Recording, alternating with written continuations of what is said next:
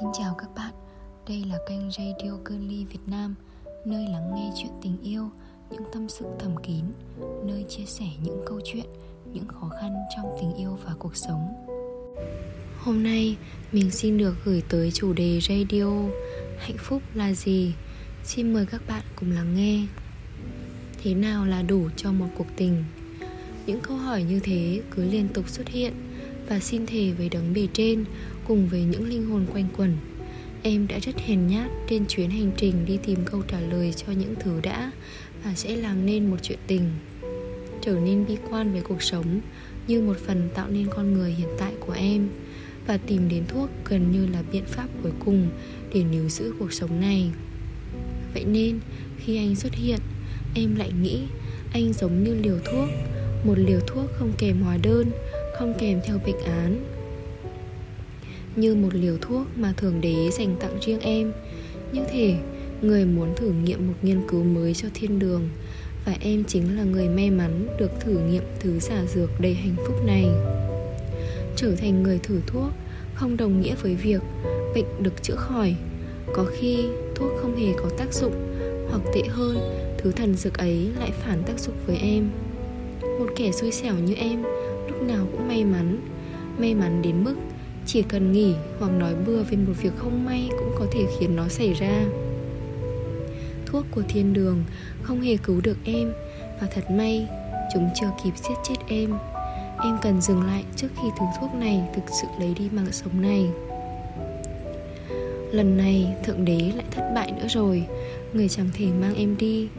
Thì ra tình yêu không phải giải dược Và chúng chẳng bao giờ đủ cho một chuyện tình. Em từng nghĩ hạnh phúc chính là sự toàn diện của những giá trị. Những người mãi chạy theo những giá trị hữu hình như em, cho rằng thứ phúc cảm kia chính là ước mơ có thể thành hiện thực.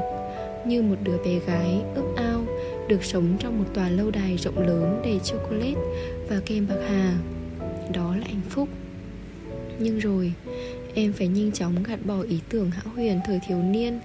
Hạnh phúc giờ đây đã bị cuộc sống thay đổi quá nhiều đó không còn là tòa lông đài lộng lẫy, là chiếc váy hoa xinh xắn, là những buổi tiệc đầy trái cây hạng một và rượu champagne. Và anh biết không, khi một đứa trẻ tạm dừng chạy theo những truyền cổ tích, hay các cô bé tuổi mới lớn không muốn đọc tiểu thuyết trữ tình đầy mộng mơ mà chấp nhận chạy theo cái hiện thực đầy phũ phàng, chạy theo những bức tranh theo chủ nghĩa hiện thực cùng về máu và những đồng tiền thì đứa trẻ ấy trong một đêm đã thành người lớn rồi.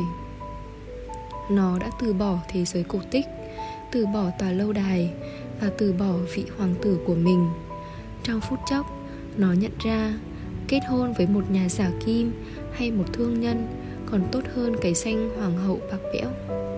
Và đó cũng là lúc chúng ta ngộ nhận về một hạnh phúc mới, ngộ nhận về những cuộc tình nửa vời champagne chủi bọt sẽ rất ngon. Em thường dùng champagne ngọt cho chính mình. Một ngụm champagne có biết không? Biết bao nhiêu là trái nho bị nghiền, Cho lên men tạo thành hương rượu. Uống champagne như uống tình yêu. Người ta thích say trong hiện thực. Dẫu chúng đang nghiền nát cuộc đời. Bao nhiêu trái cho đủ cho một chai rượu. Bao nhiêu tình yêu và sự thứ tha Để đủ cho một câu chuyện tình. Rất ít và cũng rất nhiều đôi khi ta còn nhắc đến hy sinh. Một khi đã hy sinh, con người sẽ lại chấp nhận buông bỏ. Em hứa, đây sẽ là chai rượu cuối cùng của ngày hôm nay. Còn ngày mai, em không dám chắc. Chúng ta thích đong đếm tình yêu để tìm được công thức hạnh phúc cho một chuyện tình. Em không thể nào trả lời được câu hỏi định tính này và không bao giờ trả lời được. Em cũng không đi tìm câu trả lời. Đôi mắt cho rằng trái tim hiểu tất cả trong khi trí óc thì mù tịt.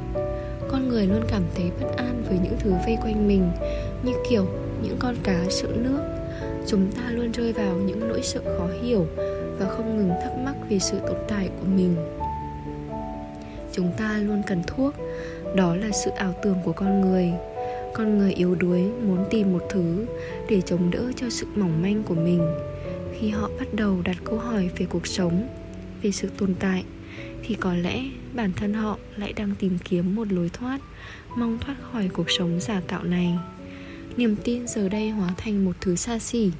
Họ khao khát muốn tìm một lối một lối thoát riêng, Nhưng chẳng ai tìm thấy cánh cửa ấy cả. Ngay cả những giả định cũng chỉ là giả định. Phương thức hạnh phúc vĩnh viễn nằm trên giấy. Cho dù hàng trăm nhà triết học lên tiếng về chủ đề này, Thì cũng chẳng có ai thực sự nắm rõ hạnh phúc là gì? Rốt cuộc, hạnh phúc là gì mà người người đều đổ xô đi tìm? Cảm ơn các bạn đã lắng nghe radio của Girly Việt Nam. Mọi thắc mắc và chia sẻ câu chuyện xin gửi về fanpage facebook girly.vn hoặc website www.girly.vn